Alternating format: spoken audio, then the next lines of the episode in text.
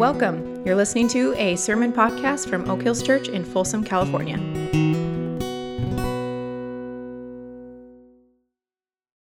I've mentioned this before several times in the past, but at home we have a 12 pound, 11 year old dog named Charlotte.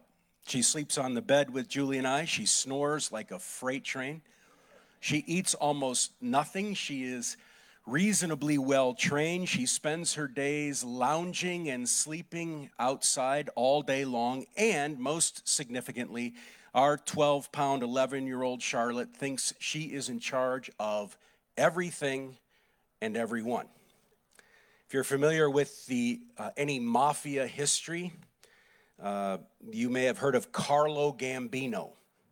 Namesake, yeah, we get a cheer for that. That's good namesake of uh, the Gambino crime family, family. So I call Charlotte Charlo Gambino because she just kind of reigns and rules and thinks she's in charge of everything at our house. I believe Charlotte is an eight on the Enneagram. For those of you that are in that sort of paradigm, she is the same type, believe it or not, as our own Greg Rosler, who is sitting over here. They're both eights. I see a lot of similarities. The eight if I understand it, which I don't very well, but the eight is the challenger, strong, bold. We'll get to the parts that are like Rosler, but strong, bold, in charge, likes conflict.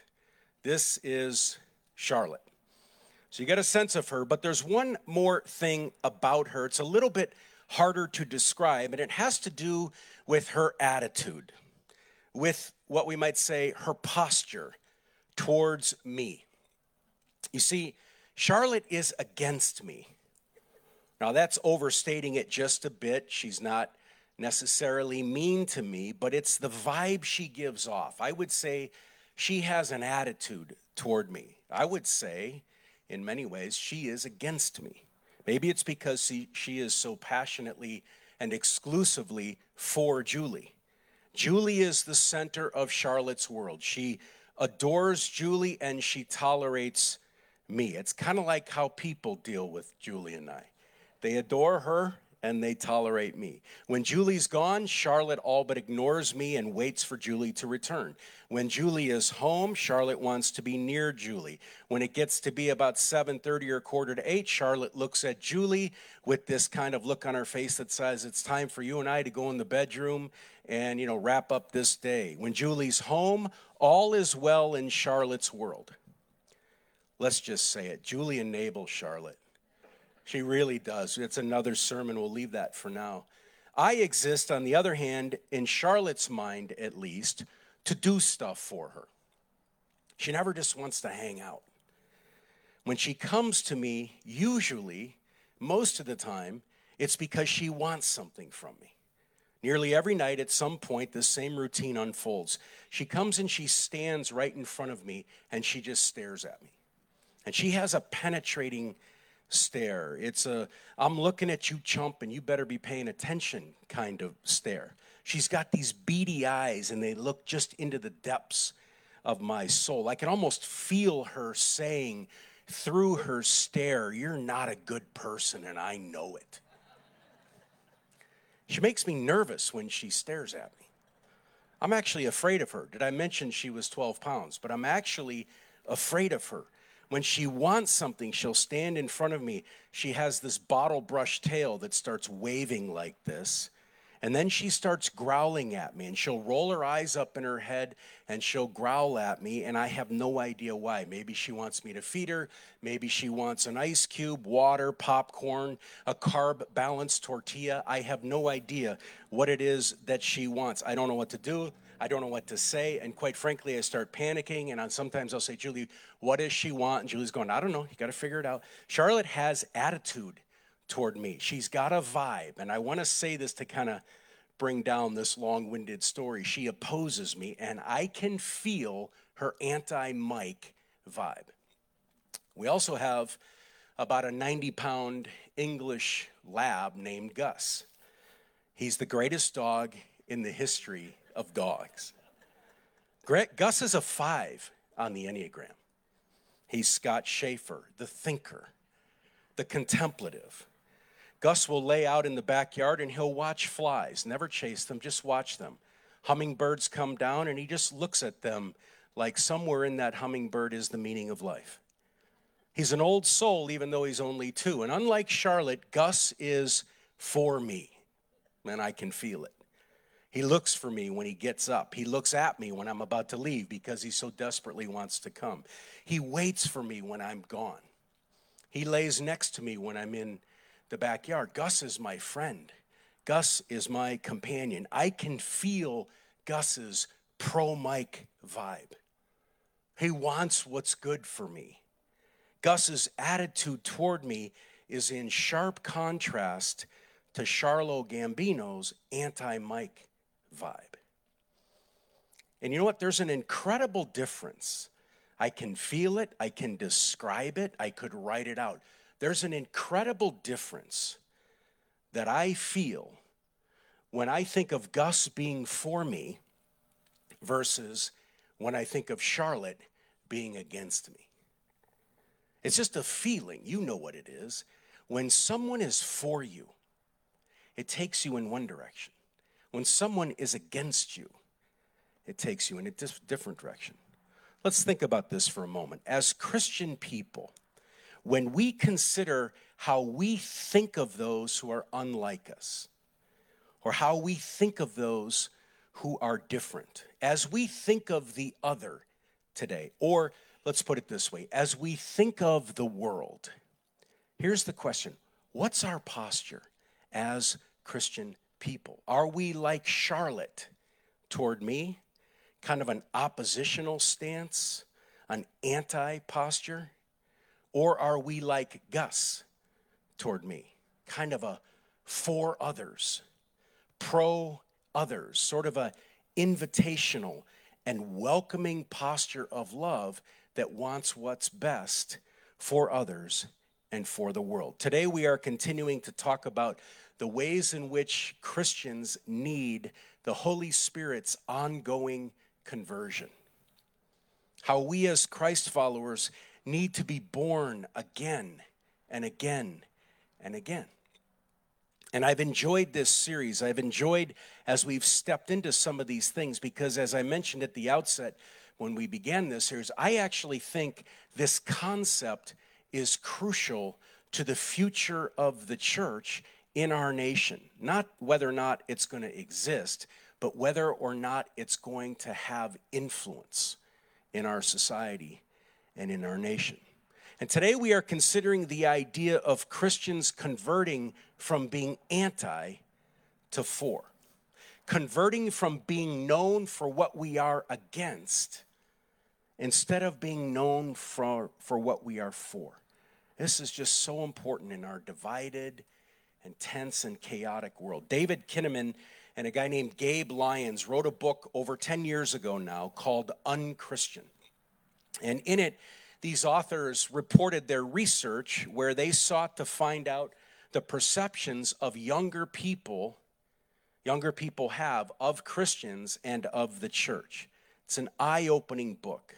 The unchristian title is not geared toward the world, it's geared toward the church.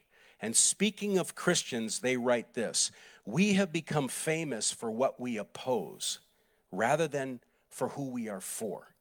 Modern day Christianity no longer seems Christian. And 10 years later, this continues to be a prophetic truth. Christians famous for what they oppose, for what they're against, instead of what they're for. Famous for a posture of anti and against instead of pro and for. Modern day Christianity no longer seems Christian, I would suggest, because it lacks character, it lacks at its core, love. It lacks God's agape, sacrificial, other centered love, and it lacks unbounded grace. So, a few insights related to this anti to for conversion that come out of this scripture we read a moment ago. First of all, Jesus was against few things, but the thing I want to talk about is Jesus was against the religiously hard hearted of his time. There's really only one group in the Bible that Jesus seems to go all Charlotte on. to stand against, to kind of oppose, and it was the religious people of his time, the leaders in particular, those who were convinced they already got it. And Jesus often came and confronted rather sternly this group of people. In his time, the Pharisees were the religious expert of the day, and they were sure they got it. They were sure they were tracking with God's will. They understood the scriptures, or at least they thought they did. So their system was based, they thought, on God's truth and on God's plan. And we got to stay with this because the implications, hopefully, are obvious. The Pharisees were sure they were tracking with God's will. But Jesus regularly went Charlotte on the religious experts of his time. He stood against them and he opposed them.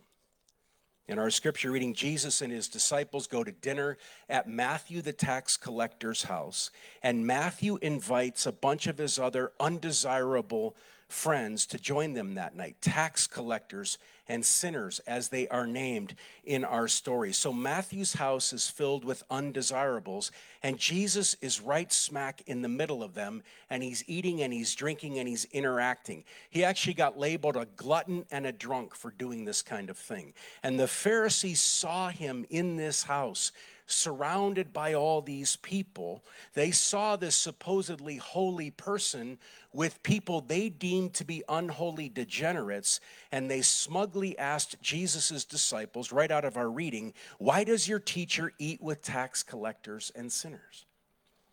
They are the enemy. They are the ones we're supposed to be against. They're the ones we're supposed to stay away from, or are they? And actually, Jesus opposed religious people because their religious devotion had stripped them of God's agape love. It's a fascinating way that this works. And you see this right in this story. He is in the middle of this group these religious leaders are saying, why is he doing this? And what comes emerging off the page is Jesus opposed these religious people because their religious devotion to their system had stripped their heart of agape love. Put it this way the religious people could no longer see the image of God in other people. And once that goes, people stop being people in our eyes. Well, these religious experts could no longer see real people with a face and a name and a story. Rather, they saw categories in and out, good and bad, sinner and saint, right and wrong. They gave people grades. They no longer saw the person, they saw the behavior, and the behavior became the person. So, this was one group Jesus was against the religious people. And we've talked about this before, but it bears letting it sink in. The religious people were the furthest from God because their religious system was more important to them than God. Let's talk about who Jesus was for. And again, we see this right out of our reading. He was for the sinner.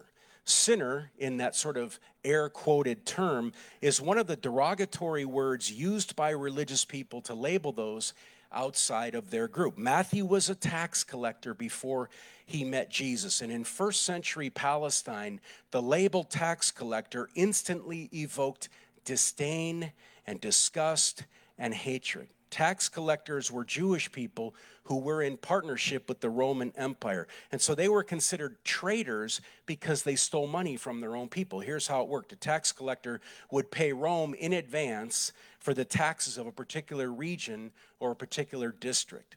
And then it was up to the tax collector to go to the people and get his money back and more if he wanted, and he usually wanted. So tax collecting was a seedy profession, it was a get rich profession. And if you had to rough people up, you would rough them up so they would pay. You would overcharge to line your own pockets. You didn't care who was hurt along the way. And in our story, Jesus sees Matthew at his tax collector's booth. It's probably not the first time he had seen Matthew or Matthew had seen him. And it's probably not the first time Matthew had heard Jesus speak. But as Jesus is walking by, he invites Matthew to come and be his disciple. And right there, Matthew gets up and starts to follow Jesus. And right there, Jesus shows who and what he is for. I mean, it was unthinkable, unthinkable for a religious guy to be for a tax collector. They were bottom feeders. So the fact that Jesus notices him, talks to him, and invites him into his group was a demonstration of who Jesus loves and who he is for. Then Matthew throws a big party, and Jesus and his disciples are invited. Jesus and his disciples have dinner at Matthew, the tax collector's house. And right there, once again, Jesus has shown his hand. Jesus is for this guy. And Jesus is for this group of sinners gathered at Matthew's house. Our reading says many tax collectors and sinners came and ate with him and his disciples. You see what's happening? Jesus' way, his life, his teaching, his message, the way he interacts with people, the way of Jesus is now drawing the irreligious and the broken and the undesirables to him. The very ones the religious people said, keep them away. Jesus is living and teaching and acting in a way that says, let them come near. Matthew's friends were undesirables. They were, according to the Mosaic law, the word would be they were unclean. They were prostitutes and crooks and drunks and world class sinners who had rejected God and followed the cravings of their own wicked hearts. Let's stay in this. They were outsiders. They were despicable. They were ones that the religious people would look at and shake their head with disdain and detestment. I can't believe those people would be the phrase of the religious. And Jesus would say, I want to be with those people. Jesus and his disciples are having dinner at Matthew the tax collector's house. And it's a little different than it is today, uh, but just to kind of step into the first century again, if you had dinner at someone's house, that was a major statement. That was a big time statement being made. And here's what the statement meant it meant Jesus was saying, I love this guy. I want to be with this guy. I am for this guy. And for all these people, who are here with me. And all this is happening, and again, don't miss it. The prim and the proper religious stood back and shook their heads. So get it. Our teacher, our Savior, our Lord, and our King eats and drinks and converses and laughs and interacts with tax collectors and prostitutes and drug addicts and drunks and the greedy and the gossip and the sexually immoral and Democrats and Republicans and you and me. Why? Because he sees the image of God in people and he wants what is best for them. Jesus, our teacher, then. Jesus, your example and my example, is for those who live as though they are against him. What's our posture toward those who live as though they are against God? Is it like Charlotte or is it like Gus? Jesus, your example, is for those who live as though they are against him. He was for us, remember, before we ever gave him a second thought. He was before you before you even cared about him. He was before me when all he was was a celestial vending machine that I occasionally put a few coins in and pulled the lever and hopefully got what I wanted. He was for us before we cared about him. He came to us. He put on human flesh. He crossed the divide. He crossed the barrier, to be on our turf, to stand in our shoes, to be with us because ultimately he is for us. And just like when I think Gus is for me, it does something to us to go, wait, God is for us. God is for this world. God wants people to experience what he has for them. And it is good for us to consider in these crazy days and times what is our posture as Christian people and as a Christian community toward the world? Is it Charlotte or Gus? Is it anti or for? And secondly and last or thirdly, Jesus is for the hurting. It's not the healthy who need a doctor, but the sick. Jesus always gravitated toward the hurting. One of the most prominent aspects of the Gospels is how often he reaches out to people who have tangible needs. So he eats with those who are undesirable. He heals the sick. So many stories of healings. So many stories, of, uh, stories of God's power on display. He moves toward those who are in some way forgotten or kicked to the edges of society beggars and lepers, people that had been elbowed out of the way and thought to be worthless. And he moves toward them. He intervenes when an adulterous woman is got a few minutes left to live. It's not the healthy who need a doctor, but the sick. It's kind of everywhere in the Gospels. The message of the kingdom was for the hungry and for the hurting. Jesus was for those who were hurting, who were broken, who were lonely, who were searching for something, who were sad, who were disappointed, whatever word you prefer. A couple months ago, I was with some people in a social setting whom I did not know. And for a while, at least, actually a good while, they did not know I was a pastor. And this is always good when I can sort of sneak in and just be a regular person.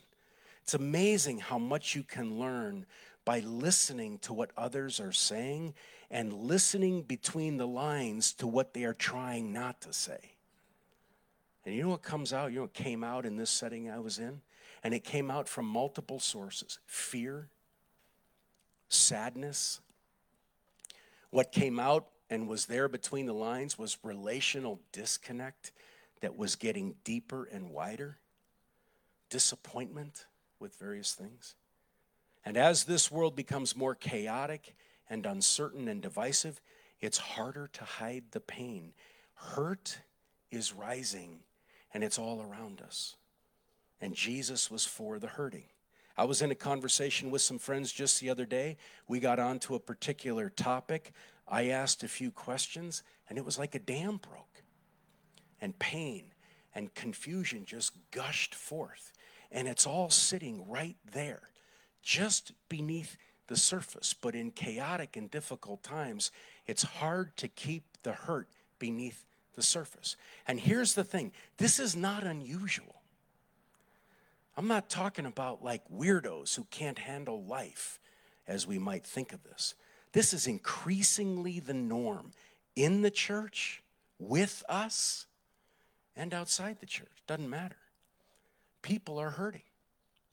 And they're wondering if anyone cares or if there's anywhere they can go to navigate the pain and find love and hope along the way. So I continue to think about Oak Hills and just this simple question what are we for as a Christian community? Who are we for? I would suggest the hurting. I would suggest the vulnerable is whom we are for.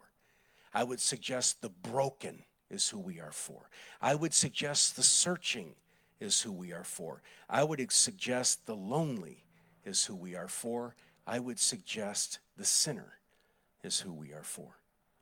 I think of us then continuing to be first a people. That is, to be people who are out in this world, who are out at our jobs, in our neighborhoods, who are in our groups, in our gatherings, people who are scattered all over the place, not just here, but people, a people, out in the world. I think of us continuing to be first a people and second a place where tax collectors and prostitutes, the greedy, the gossip, the sexually confused, the gender confused, the insecure find love and hope and grace and truth through us, in us, and among us. A people in a place where Republicans, Democrats, the unhappily married, those who are going through a separation, those who are going through a divorce, those who have been divorced, those who are deeply hurting. There's something in them that's wounded and they're hurting. My desire is for us to be a people and, secondly, a place where people who are hurting find hope and healing and new life in Christ, in and through our little family. Jesus was for the hurting, and we should be too. Let's pray together. Our Heavenly Father, we are grateful to you because your grace does not know limits. Your love keeps reaching beyond the places where we think it can go. We are grateful because you have shown yourself to be a God of extravagant love, and we, those of us who are your followers, have experienced your extravagant love and your unbounded grace. And thank you for reaching to us. Thank you for the forgiveness that we have experienced in you. Thank you that your love reached all the way to where we were at the bottom We are grateful because when we think we've got you pegged, something new is on the horizon if we have ears to hear. We're grateful, just even in this story, that we read about people who, in that time, nobody with any religious sense would get anywhere near those who were as despicable as Matthew and his motley crew. And yet, our Lord, our Savior, our King is right there with them. Loving them so much, willing to be called a glutton and a drunk, glad to be called a friend of sinners. Lord, help us to remember that we have been and maybe still are right in that place where Matthew and his friends were. We are not far from that. Remind us that you are the one that has done exceedingly and abundantly beyond all that we could ask or imagine. And it is your desire to advertise in this chaotic and tense and fragile and fractured world that there is hope, there is a better way, that you know how to put things back together, you know how to restore the human soul. And we simply bask in the beauty of this morning, the glory of your creation, the encouragement of being with one another, and this simple reality that you are for us and you are for those who are hurting and you are for those of us who are sinners. Help us to incarnate your extravagant love, to embody it, to display it, to live it out. Your extravagant love and your unbounded grace. Help us to live this out in this broken world. And we pray these things in Jesus' name.